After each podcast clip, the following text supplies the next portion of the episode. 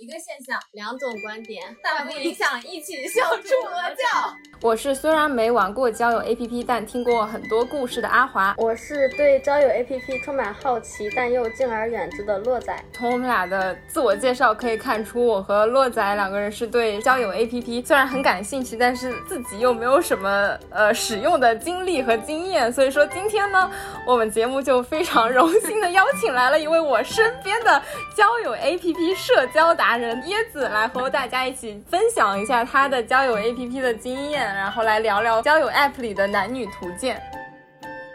Hello Hello，我是椰子。哎呦，突然生成。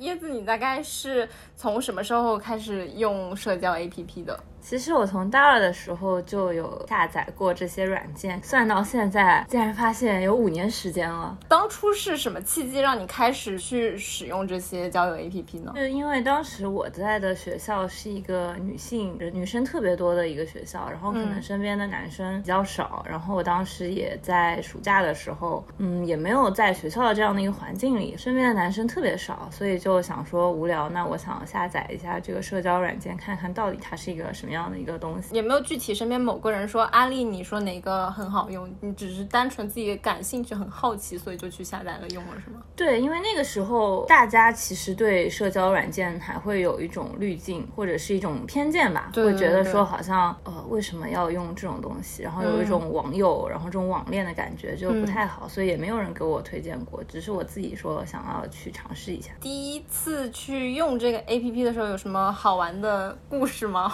嗯，其实刚开始用的时候，我是下载了一个就是探探，嗯，探探它算比较本土的、比较 local 的一个软件，所以其实它的用户群是非常的杂的，可能都是你平时生活中接触不到的人。印象比较深刻的是，我当时有匹配到一个男生，他跟我经历会比较相仿吧，然后年纪也差不多。比较神奇的就是我们只聊了大概一个晚上。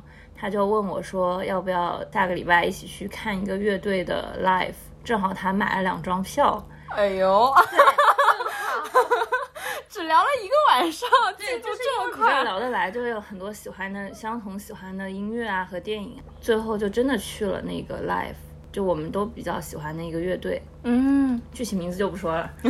对，然后当时就是一起去听了那个呃乐队的表演，然后就氛围很好，然后后面也有约着一起去看电影。但是呢，比较尴尬的是我，呃，这有一个非常有意思的故事，就是我想知道这个男生的微博。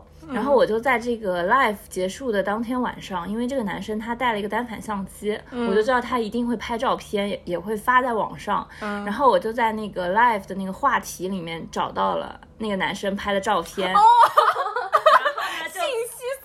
小能手，就实时微博实时，然后就看到了他的微博，然后发现八月份一起去看的表演吧，那他可能五月份还在发他跟他女朋友在海外留学一起生活的照片。所以我当时就是心里就有数了，然后后面他也好像去了外地，说要有事情，但是因为我知道他的微博嘛，然后发现那几天他就跟他女朋友在一起，所以我后面就也没有联系他了，就不了了之，就这样。哦，所以对我来说是还比较有记忆的这一个经历吧。还幸好你去搜了一下他的微博，对呀，假如不搜微博的话，也不知道后来会发生什么。对啊，对啊，对啊，探探可能还是有一定的风险在的。嗯。我觉得都有风险，都有风险。那除了探探之外，你后来还去了什么交友平台吗？还有一个后面可能就是有一个叫做 Soul，它主打的点就是灵魂上的一些沟通。因为像探探这种交友软件，它更多的是把自己的照片作为封面。嗯，那你如果对他的照片感兴趣，然后会给他 like。嗯，他就把照片的篇幅放的很大的一个位置。嗯，但是 Soul 的话呢，更像是一个分享心情的一个平台。当然，它也会有一些随机匹配的一些功能，而且它是没有地理位置的。所以我其实后来不用，有一个重要的原因就是我觉得聊天的成本会比较高，因为首先你跟他地理位置上就少了一个共同点，嗯，其次是没有任何的条件上的限制，你不可以确定说你想刷到的人年龄是怎么样的，然后性别是怎么样的。啊，性别是可以确定，但是你不能确定他的地理位置和他的年龄，所以他连就是年龄都看不到嘛，就你完全不知道对方是一个什么样的画像。年龄是可以就看他不写就没有，你还要去问。啊你就你就，而且本来就像呃探探或者听着，你可以确定一个范围嘛，说你只要十八到二十五岁的男性，但是所 so 我当时用的时候是不可以去筛选的，所以其实我也没有那么多的精力去从头聊到尾，嗯。而且因为地理位置上的关系，也很难去线下认识对方，嗯。所以说只能停留在网络上，而且没有照片。对我来说，我觉得不太合适，但是比较适合那种想要跟别人倾诉的这种人的需求。后面就是因为这个问题嘛，然后后来用了那个 Tinder，因为其实也可能跟我在国外上学有关系。然后回国之后呢，就下了这个 Tinder 嘛，因为 Tinder 其实是只能在 iOS 系统上使用的，所以它其实就过滤了一部分安卓的用户。哦，对，原来如此。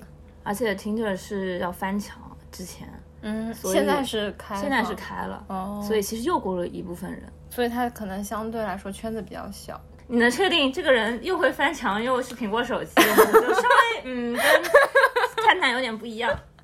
哦，就很多留学生在用嘛，可能觉得比较有共同话题，而且 Tinder 上也是主要放照片，大家都会把自己生活的不同方面就是展现出来，然后尽可能我认为是所有人都在拼命的去展示自己生活有趣的那一方面，就比如说运动啊，什么旅游的照片，什么什么。大家在晒自己的照片的时候，会着重去晒哪些方面呢？体现你的一个人格魅力，或者说去吸引你想吸引的人呢？我放的照片是，可能我都猜不到，是不是？第一张当然是自拍啦，第二张放的是出去旅游拍的一张风景照，纯纯风景，纯纯风景照。啊，然后除了自拍照呢，一般都会放一张别人拍你的照片，就不只是自拍，还有他拍。啊然后就这个也放了很有意思看到的一些探店的那种照片，然后放了一个一些建筑物的照片。我感觉我六张照片里面只有三张是自己本人的大脸的照片，嗯，我们还有就运动的照片。那个时候我正好在玩飞盘嘛，我就放了一张飞盘的一个玩飞盘的一个照片和一张觉得足够好看的最好看的一张自拍。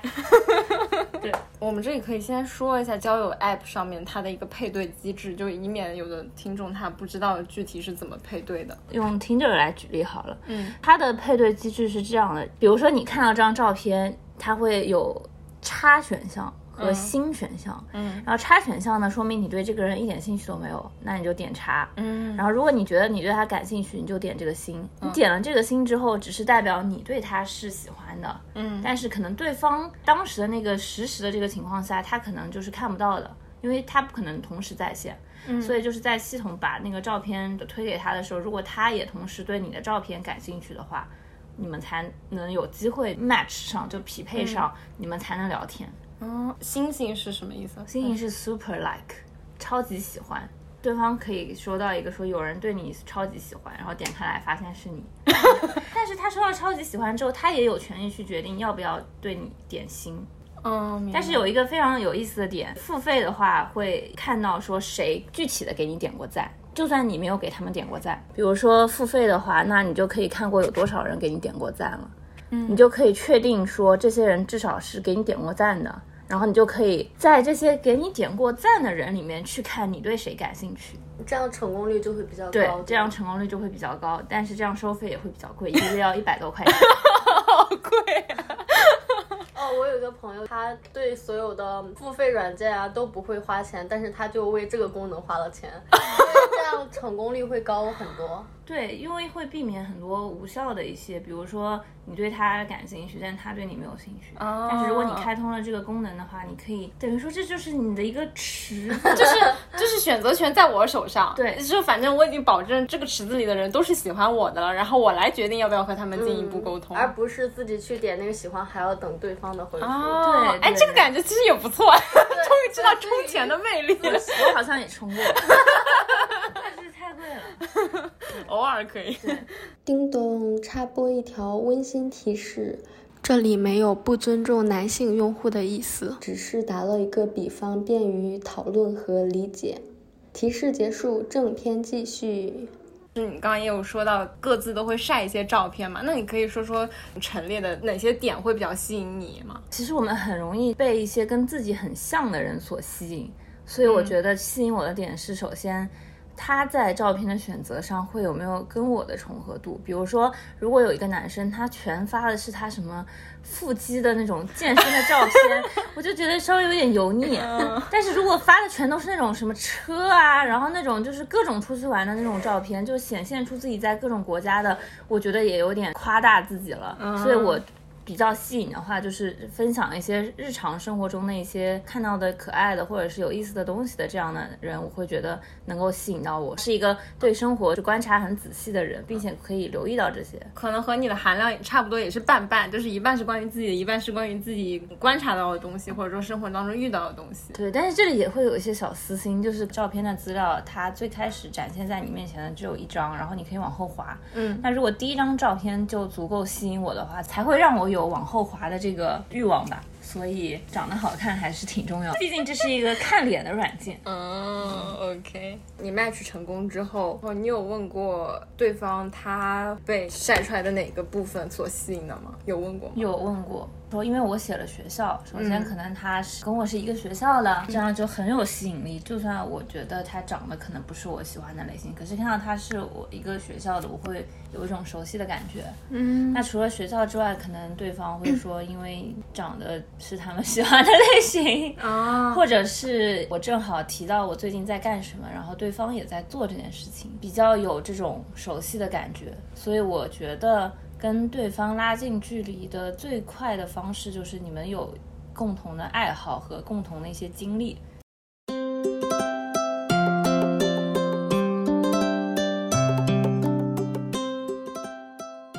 前面说了那么多你在不同交友平台上的经历，那有没有什么有趣的、让你印象很深刻的故事可以分享给大家？要进入主题了吗？进入了图鉴环节，有很多有意思的一些经历，嗯然后呢，总人多故事就多。先说一些很尴尬的一些经历吧，因为实在是觉得又尴尬又好笑，嗯。但同时也觉得说我自己怎么这么勇敢。有一次呢，刷到一个男生，这个男生呢，他看上去照片都是非常的正常，聊天，然后发现也聊得来吧，嗯，就浅浅的聊，那个时候对浅聊，发现聊得来，然后就说加微信。我加了微信，然后他后面呢就会经常给我发一些他在工作的工作单位的一些照片，比如说开会的照片。然后当时其实我觉得只是分享平时自己生活的一些经历，我就没有太往心里去。但是可能那个时候就是一个觉得他的工作是他引以为傲的一个地方，就有一种优越感。啊，对，可能是在一个比较好的单位啊什么的。哦，他其实是想让你 get 到他的这种优越感。对，但是我当时就真的以为他是在发他开会的 照片。对对对，然后其实这倒还好啦。然后后面就说要不要一起去吃个饭？嗯，因为那个时候我也比较无聊，可能跟我在外地有关系，工作的问题，朋友都不在身边，然后我就去了。嗯，然后当时呢，就是临出发之前，他突然跟我说他家的猫生病了。然后呢，要去先就是把他的猫带到医院去，因为我自己也有养宠物，所以我觉得这是一件很重要的事情。这是你们第一次见面吗？对，所以我就说带那个猫去医院吧。嗯。结果没想到直接去他家，然后他去拿那个猫，然后我就站在门口，我就不不敢，我就不是不敢，我就是不想进去。但是他又表现的就是很正常，然后也没有那种过分的举动，所以我就进去了。然后他说他要去上一个洗手间，然后他就关着门了。然后就我去他家，发现他家真的是太脏了，地上的灰就是很厚，然后那个餐巾纸用完就是乱丢，然后还还感觉喷了香水，但是那个香水又很刺鼻。然后因为我自己有养宠物，我就觉得为什么。你要养猫，你还要喷香水，我其实内心就很想逃了，我又怕很尴尬，所以我就跟他一起带着那个猫，然后去了宠物医院。然后去完宠物医院之后，我们就一起去吃饭，然后发现确实是有很大的问题，因为那个吃饭的时候，他就会就是问你一些比较不像是在这种社交软件上认识的人会问的问题，比如什么什么，就他会问说你爸妈是干什么的。然后呢，说你的工作是什么样的？像相亲的感觉。对，而且其实比较奇怪的点就是说，他因为我们正常人聊天可能就是会聊到这个，比如说，哎，我说我今天好累啊，然后你会说，哎，怎么累了？嗯。然后就说我今天工作很辛苦，什么什么，就是有来有往，然后循序渐进的这个过程。嗯。但是他就感觉是在抛他想要问的问题，就一个接一个往外抛。啊，我懂。他有一个自己的 list，然后就是 我我每次和女生约会，我这几个问题要问到这种感觉是吗？对。然后，然后他接下来问了一个让我。直接打麦的一个问题，他说：“你有没有跟你之前男朋友同居过啊？”然后我当时就觉得，嗯。跟你又有什么关系呢？但是我也没有，我我就说我就说没有啊，因为确实没有。但是我其实已经很反感了。嗯。然后他接下来又问他，他又说了一个非常奇怪的，他说他说其实我家里面还是觉得就是体制内的女生比较稳定。然后我就觉得哦，关我屁事。然后他第一次见为什么要提这些东西？而且它整体的这种感觉又非常的油腻，所以我当时就让我同事给我打了个电话，然后我就回去了，我就说我有点事情，我走了。然后最搞笑的是我那个雨伞还忘记了那边，然后我还淋着雨，我就打车回家了，我也没有跟他拿。然后回家之后马上把他的微信给拉黑删除了。嗯，对，这是一个让我头皮发麻的一段经历。嗯。感觉他是通过交友软件是在找相亲对象，我只能说他找错了渠道。对。嗯，而且他的方式，我感觉就介于在就是交友 app 的奔放和现实的严谨之间来回横跳。对，其实相亲的话也不会第一次就问这种问题。对，然后也不会第一次就带到家说说你陪我什么到家里去带一下我的猫。而且他家很脏，他家很香很大的脏，你何必呢？何必要把女生带到你家去，搞得像你家有多干净一样？然后还问人家要不要同居，都看到你那么脏了，谁会和你同居？因为他也不是生活中的人，所以其实也还好。但是比较尴尬的是，可能会刷到同事。比较特别的点就是，我是先刷到他才知道他是同事的，就我们不是一个部门，就是先刷到他才知道我们原来是在一家公司。中间有个时间差是吗？这就是一聊发现哦，这是一个公司。已经到聊的阶段了，后来才发现两个人是同事，是吗？对，我还以为是就已经知道是同事，刷的时候刷到他，然后把他避开。这个你知道这件事情最有趣的点是什么吗？嗯，最有趣的点是我们第一次见面的时候是在公司楼下的便利店门口。你们俩认出来对方了是吗？因为上班的时间只有两个人在便利店门口。就聊天约好说要不要见一下，然后呢，因为大家都在上班嘛，然后就下午三点钟，大家都在上班，然后两个人在便利店门口碰头。那你们知道两个人是同事之后，他对你们的关系是什么样影响？大家就快退还是就是也就是就是聊天，并没有因为同事关系而有什么就是顾及的地方，因为我们公司比较大嘛，所以其实还好。但是我觉得最尴尬的是我没有这种经历，但是我有听其他人说，就是刷到了坐在自己旁。边的旁边的同事，我觉得这是比较尴尬的，或者是刷到自己的老师和老板。以前有一个同学，他在国外上学嘛，然后他用那个软件的时候，他就刷到了教他这门课的老师。好尴尬，好好奇，假如说刷到自己的老师，老师怎么安排他的这几张照片？天哪！本来我本来想要补充一个我。朋友刷到同学的信，但我觉得他的那个尴尬指数好像还不够。你说吧，你说吧。他有刷到一个自己的同学，上面的介绍也都非常的优秀，就专摘了一些闪光点出来。嗯。然后我朋友还在跟我说，如果不是认识他本人，我还以为他真就这么优秀呢。包装成功了是吧？就给他 like 了。对的。嗯。那你在刷过程当中有没有遇到什么和图片相差很多的这种遇到这种男生？有，我们以前会觉得女生照照片 P 的很多，但是我发现其实男生拍照真的非常会找角度。那知道一个男生他长得觉得还挺清秀的，然后呢身高也看上去比较正常。嗯。结果我当见他的时候，就是我在那个餐厅门口等他，我就一直不知道哪边来的人是他啊。然后等他来了之后，就发现他确实长得跟照片。天有那么一点相像吧，就是比较矮，而且当时他穿了一件白色的衣服，那个袖子上还有一块油，我当时就很头皮尴尬的吃完了这顿饭，然后也没有跟他面完机之后，其实也没有再继续聊，对，所以他大概也 get 到你的这个面基不是很满意的这个回复了，是吗？对，是的。会不会也有男生他知道女生大概喜欢什么类型的照片，然后专门搞这种风格的照片放在上面？我觉得就是是会有你说的这种，好像叫那种杀猪盘，放非常多自己各国旅游的照片，然后呢，看到这样的照片，我一般都不会 like，我会觉得。它距离我的生活很遥远，嗯，太浮夸了，而且也也容易上当。对，我图他什么？我之前有朋友刷到过一个男生，当时那个照片真的感觉非常符合女生的审美，长得很阳光，然后很干净，笑得也很开心，抱了一只狗，就整个人都非常的个刘昊然暖男对，就是感觉很多女生都会喜欢的类型，啊就是有点刘昊然、王嘉尔的那种感觉。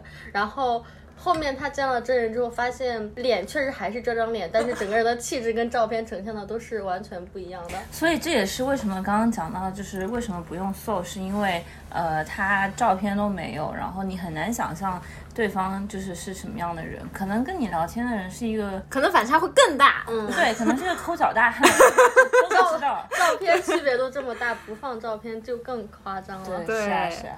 嗯，前面讲的都是一些比较尴尬、让人头皮发麻的经历，有什么比较甜甜的或者还不错的体验吗？嗯，呃，我觉得不错的体验反而呃更像是朋友的一种关系。哦，就我之前有刷到过一个学弟，他跟我是一个学校的，所以一下子就拉近了彼此的距离嘛。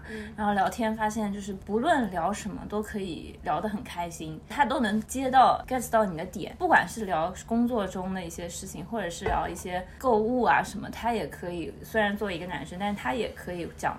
就是一些女生的一些包包或者是衣服这种品牌，他也会非常了解，就感觉可以跟他从 A 聊到 Z 全都可以聊，所以我觉得这是一个比较好的一个体验。然后因为我们线下也有见面。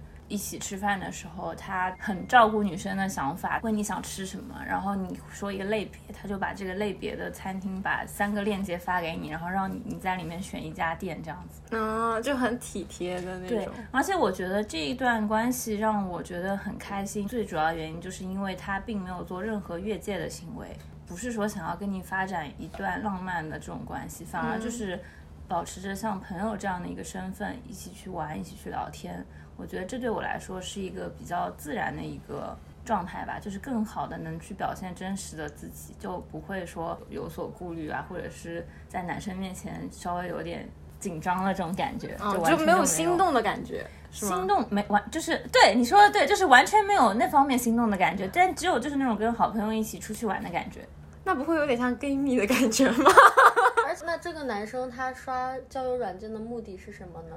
嗯，我觉得这也是一个很重要的点，因为他刚开始在跟我聊天的过程中就有讲过他跟其他在交友软件上认识女生之间发生的一些故事，所以让我就有一种我不会把他作为我这个男女朋友这种考虑对象中了，因为他已经讲了太多他在社交软件上和女生发生的一些事情，啊所以我就自然而然把他当做一个和我一样的朋友，我们都是去使用这个社交软件，然后会分享一些平时遇到的有意思的人、有意思的事这样子。那所以他玩这个软件的初衷有没有是说为了他玩这个软件的初衷就是遇到好看的女生，然后约炮什么的，应该就是这样子吧。但是我对他来说不是这样的一个目标，他对我来说也不是这样的目标，所以我们更可以就是无所顾虑的去聊这些。我问这个问题是因为之前我朋友也刷到一个男生，然后这个男生他玩各种交友软件，真的就不是为了刚刚说的那些目的，他就是为了要认识。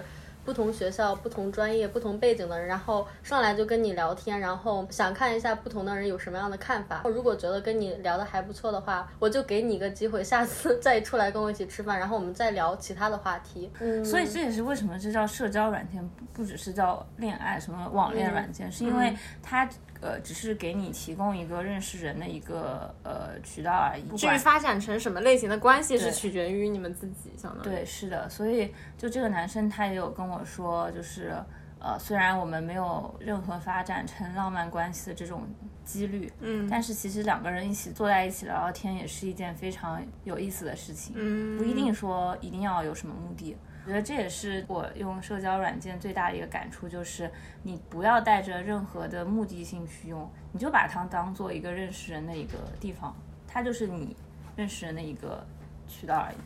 就一开始不要寄予太大的希望，说我一定要通过它去脱单这种。是的，是的。嗯，那你在刷的过程当中有没有真的成功的呢？就是你们在呃交友 App 上面互相 match，然后面基聊天，然后真实的发展成一段嗯成熟的男女关系，有没有这样的成功案例？前两年吧，有 match 到一个跟自己可能比较有共同话题的一个男生，嗯，加了微信之后，有大概聊两三个月这样子，每天就是聊一些分享生活中的一些日常，嗯，然后因为我们有太多相似的经历了，所以非常聊得来，嗯非常自然的就是约线下的见面，然后就大概见了两三次之后就在一起了，也在一起的时间也非常久，大概两三年的时间吧。嗯，对，算是我唯一在社交软件上就是用了这么多年只成功过一次的案例，所以大家懂了吗？当然最后也因为各种原因就分手了，但是确实在一起的时候还是很开心的。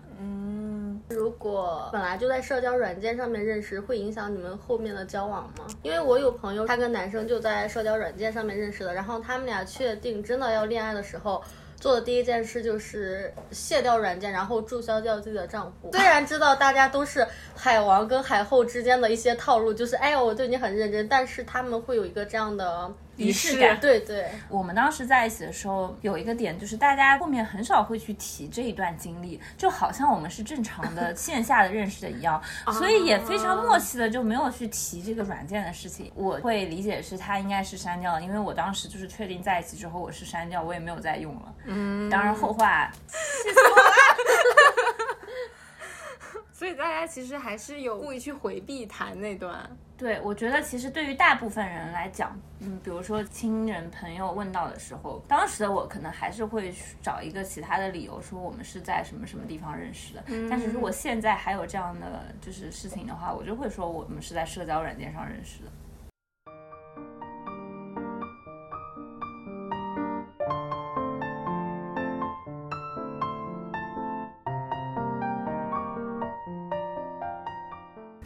据说在交友 App 上面还有一些非用户在圈子之外完全不知道的这种独特的暗号，是吗？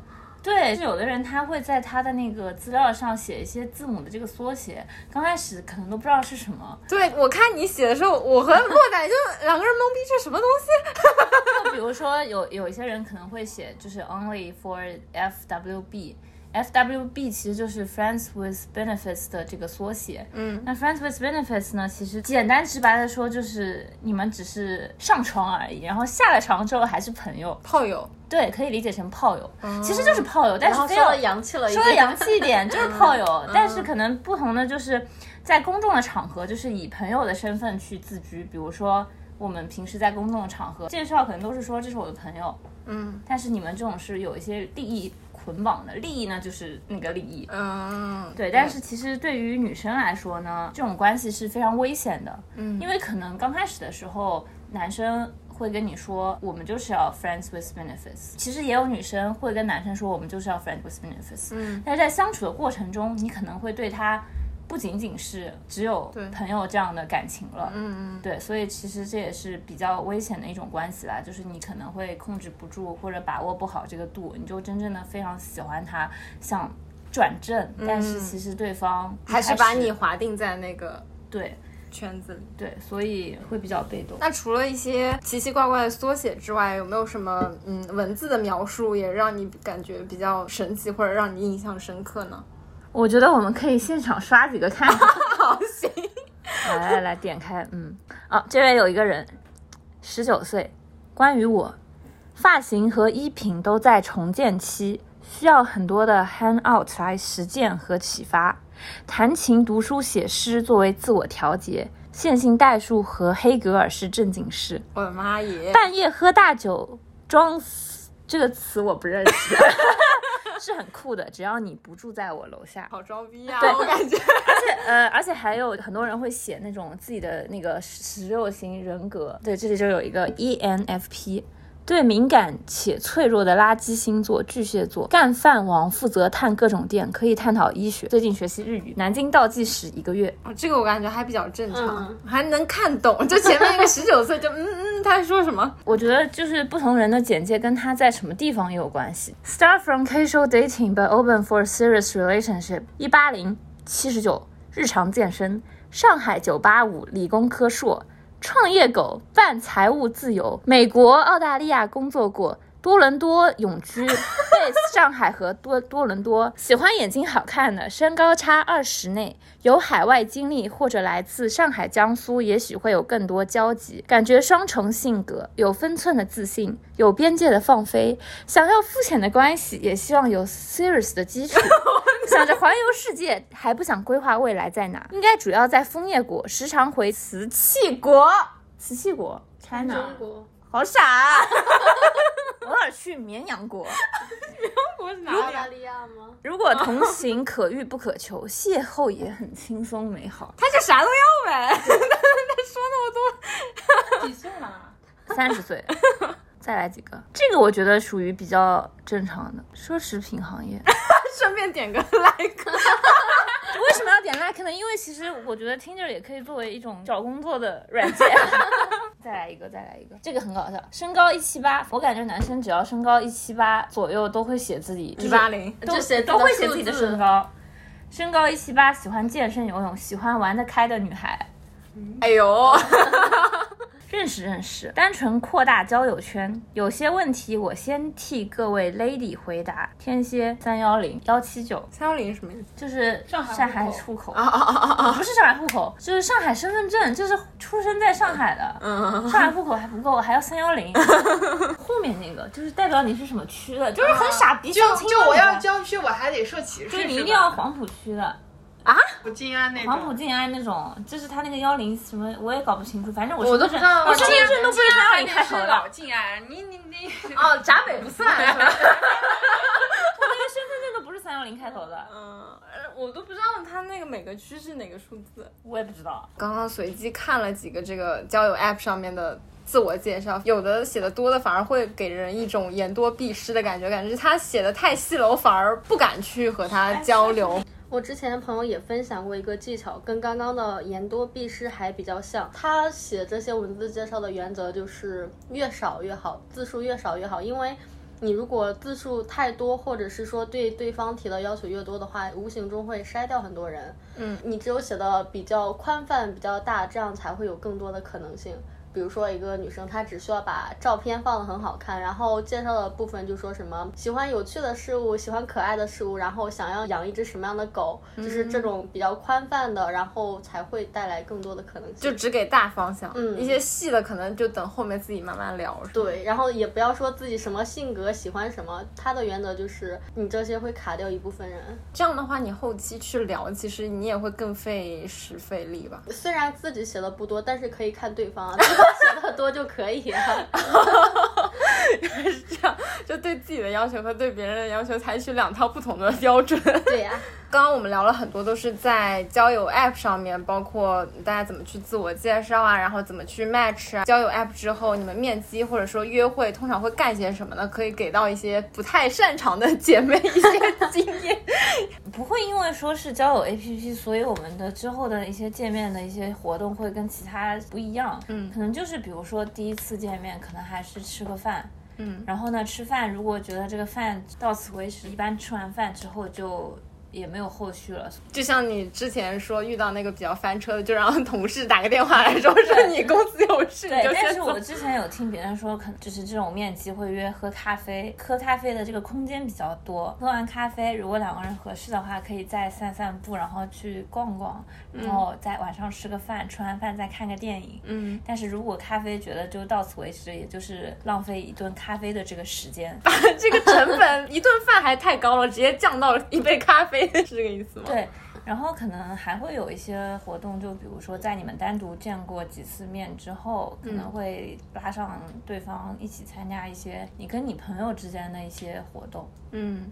对，这样但其实后面的流程就和你普通去发展一段关系也差不多。不管是线下认识的有这种发展潜力的这种对象，还是网上认识的，我觉得都可以把他带过来，一起去参加某项集体的你跟朋友之间的活动，做一项集体的运动，或者一起去玩剧本杀。嗯通过他跟你朋友之间的互动，也可以看出来这个男生或者女生他是他怎么样不同的一面，对，就除了在你面前，还有在其他人面前，他对对待人的这种处事的态度是怎么样的？我觉得也是非常好的一个活动。交友 App 上面发展出的人际关系，大概可以总结为哪些不同的类型呢？嗯，我觉得首先是没有关系的关系，第一面见完之后就终止结束了，一般都是可能外表不满意，或者是没有礼貌、没有素质，或者是呃没有什么共同话题，然后也很难去跟他进行一个沟通。嗯但第二种我觉得更像是朋友的关系，就是你们可能平时也不是每天联系，嗯就偶尔会问问最近的一些近况，然后有时间的话可能会一起出去吃个饭啊什么的，但是不会是往那方面发展。还有一种，我觉得就是恋爱代餐。就为什么这边讲恋爱代餐，没有讲恋人？因为我觉得社交软件最终带给我的整体的印象就是还是不太适合去找男女朋友，因为你们认识的这个途径会决定对方是会用什么样的态度对待你。呃，我身边也有例子，就是可能这个女生非常的优秀，或者是这个男生非常的优秀。可能在生活中你遇到的这样的人，你就会把他很认真的去就是对待他。但是因为你们是在交友软件上认识的，你面对的不只是他一个人，你每天可以刷到不同的人，所以他的优秀在你看来显得不是这么的重要，不是这么的特别，所以你可能就会很随意的对待他，因为你觉得这个结束了，还会有下一个源源不断的去补上来。嗯所以这也是为什么不太适合发展男女朋友的一个原因吧。所以我觉得可能第三种关系就是代餐，就是你们非常的寂寞，非常想要有对象，但是呢，对方又不能完全尽到一个男女朋友这样的责任，嗯，所以你们只是在一起做一些男女朋友之间做的事情，可是又没有正式的说我们是那样的关系，因为你也知道，在社交软件遇到的人，可能他同时也跟很多人聊天，可能他也在给其他人点 like。你只是他一百个 like 里面的一百分之一而已。你在刷的过程当中，比如说你遇到了很多个失败的这种恋爱也好，但是本身谈恋爱就是一个很困难的事情，你会觉得你的这种恋爱的困难是因为社交 app 而带来的，还是说你的你的那个恋爱中的困难是什么？你是觉得身边没有人对吧？就遇不到男生。对，那这个就是社交软件可以让让你认识男生，社交软件上的男生就是他就是带着这种目的对，是很不可靠。对？但是你刚刚又说你们两个认识的渠道会决定后面他怎么会看你，所以那说明所以对啊，就是就是不要在社交软件上找男朋友，反正。但是恋爱本身就是一个很难的事情，它其实是提供了一个你恋爱开始的一个渠道，所以它是原罪吗？但是它一开始就是错了呀，一开始就是因为男生就觉得，反正你在社交软件上遇到你的，那我你这次不行，还有下一个人，反正你就是这种轻浮的女生，对渠道真的有这种渠道真的很重要。你说有的人可能，比如说三十岁，你刷社交软件上刷到跟他聊天，和你在工作场合你遇到一个三十岁的男生，他对待你的态度完全不一样。在社交软件上，他就很轻浮的跟你聊一些东西，但在工作场合中，他绝对不会，或者是在线下，因为至少是线下认识的，还会有点体面这种感觉。嗯，所以就不要在社交软件上谈恋爱。太多的人在就是抱着那种态度在社交软件上，也不是说抱着约炮的态度，就是因为你对他来说，就是有很多个你啊，就是你不是那种很认真的感觉，就你这次跟你聊不来，就还有下一个人，因为在线下可能，一对一。但是社交软件它其实可能是大范围撒网的那种。对啊，就是你可以每天刷五十个都可以，把一样的打招呼的消息同时发给五个女生，看哪个人回他。嗯，你能接受这种吗？我接受不了了，现在。就其实还是没有那么多人抱着一个很认真的态度去。这个平台的目的不是让你用找到男朋友，因为你这样就不用了。它就是要让人不同的去用，一直在它这个活跃，它才有那个 DAU 呀，就是一定要有人一直在用。突然转？相亲网站他们自己开发一这种软件，那他们可能上来问一些非常让人反感的问题。但相亲它的目的就是成功率，而它就不是 DAU。但是他们这个平台，它要交友有 app 刷是是要不断的 match match match，但是你要有那么多 match，就要注定我不能让那么多 match 真的成功，是而是需要一些很失败的或者很错误率很高的 match。嗯哼，椰子。渠道确实很重要。之前我朋友他就很想要脱单嘛，然后开学就各种去图书馆想要认识男生，后来发现图书馆的男生都在学习，后就认识不到嘛，然后就只能去酒吧这种地方认识，酒吧夜店，但是你认识的男生又也不太靠谱吧？哎，我想讲一个，我之前看到一个梗，就是说你不要再跟酒吧里认识的男生在一起，但是你可以让酒吧里认识的男生给你介绍他的朋友，这样子的话，你们就不是在酒吧里认识的，是你朋友介绍你认识的。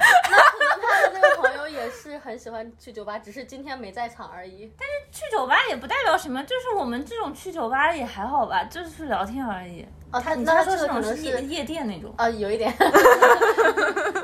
还有这种迂回战术，中间夹个中间人。哎，所以说不管线上还是线下都还挺难的耶。对，哎，可是娇娇不就是想要通过这种社交软件你看他成功了吗？我就问。家讨网之类的啊。叮咚，再插播一条温馨提示：前方是大型混乱现场，因为录制时候大家抱头痛哭，场面一度很混乱，导致声音的起伏很大，请谨慎收听，调低音量。那我们这期，但是观众会喜欢听吗？感觉都是自个人的经历在分享。我觉得你最后不是自动升华了吗？自动升华的我都想哭了，对，我？也觉得我好心疼，就是朋友因为在异地，然后很孤单，你会，你会，对不对？我感觉好像有种是因为交不到朋友，可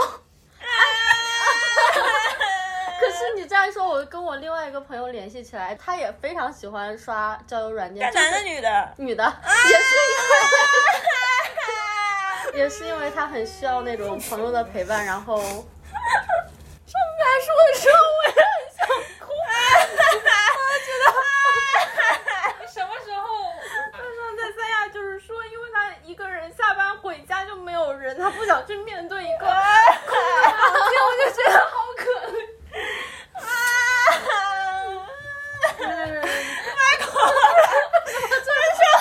洛仔会有这种吗？我感觉你要不要找个室友会好一点？嗯室友本来要找的，但是他谈恋爱了，然后 我就觉得，哎呀，孤单的自由。就可以插那个刘若英的什么，就叫什么，自己手动播放。就插这首歌，让我觉得我很悲惨。这个歌太对了，你看歌词。我想我会一直孤单，这样孤单。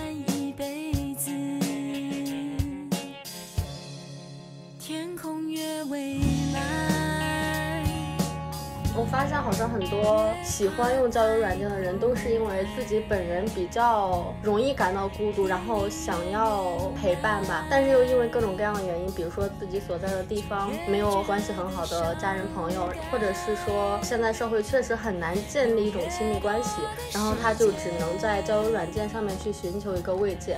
然后一方面就是自己本人本来非常非常需要陪伴，可是这个软件给的陪伴又不是我想要的。所以这就是代餐啊，就是勉强吃吃饭啊，就是填饱肚子啊。反正对，然后我在想，我朋友那个栗子要不要加进来？他也是很容易感到无聊，然后他的娱乐活动，比如我们可能是刷刷微博、刷刷 B 站，但是他的娱乐是去看交友软件里面的广场，看广场上面有什么样的人。对他来讲，这就是我可能一两个小时的消遣，就这样过去了。然后他之前甚至有一次，我觉得还有点极端的是，他把他的定位定在了一个比较小的城市，是他未来可能要去发展的一个地方。嗯，也是去了之后会很孤独，因为没有什么样的朋友嘛。然后他后来还开了会员，就是想要看不同的男生。后来就是因为这个社交软件本来就比较小众，又有一点点门槛，所以他的用户数量很少，就导致他刷了几天之后，把这个城市的所有男生都刷完了。然 后社交软件就开始给他推荐这个城市所在的省的其他城市，然后后来就开始真的推到没有什么用户可以推，然后就开始给他推附近的其他一线城市，他就在一直每天刷这种东西里面去排遣自己的孤独，然后寻找未来的陪伴的可能性。嗯，本来以为他喜欢搞这种软件是因为消遣嘛，但后来真的知道原因之后，确实还挺心疼的。怎么样？就这样收尾吗？在沉浸的 氛围 中，还在悲伤之中。你要多关心你男朋友。我 明白。收起悲伤的情绪来收个尾。对，主主要就是和椰子聊天，然后分享了很多他从一个交友 app 的小白，然后也 一直到现在一路到现在的一个资深用户，遇到了一些尴尬的时刻，获得温暖的时刻，也有一些。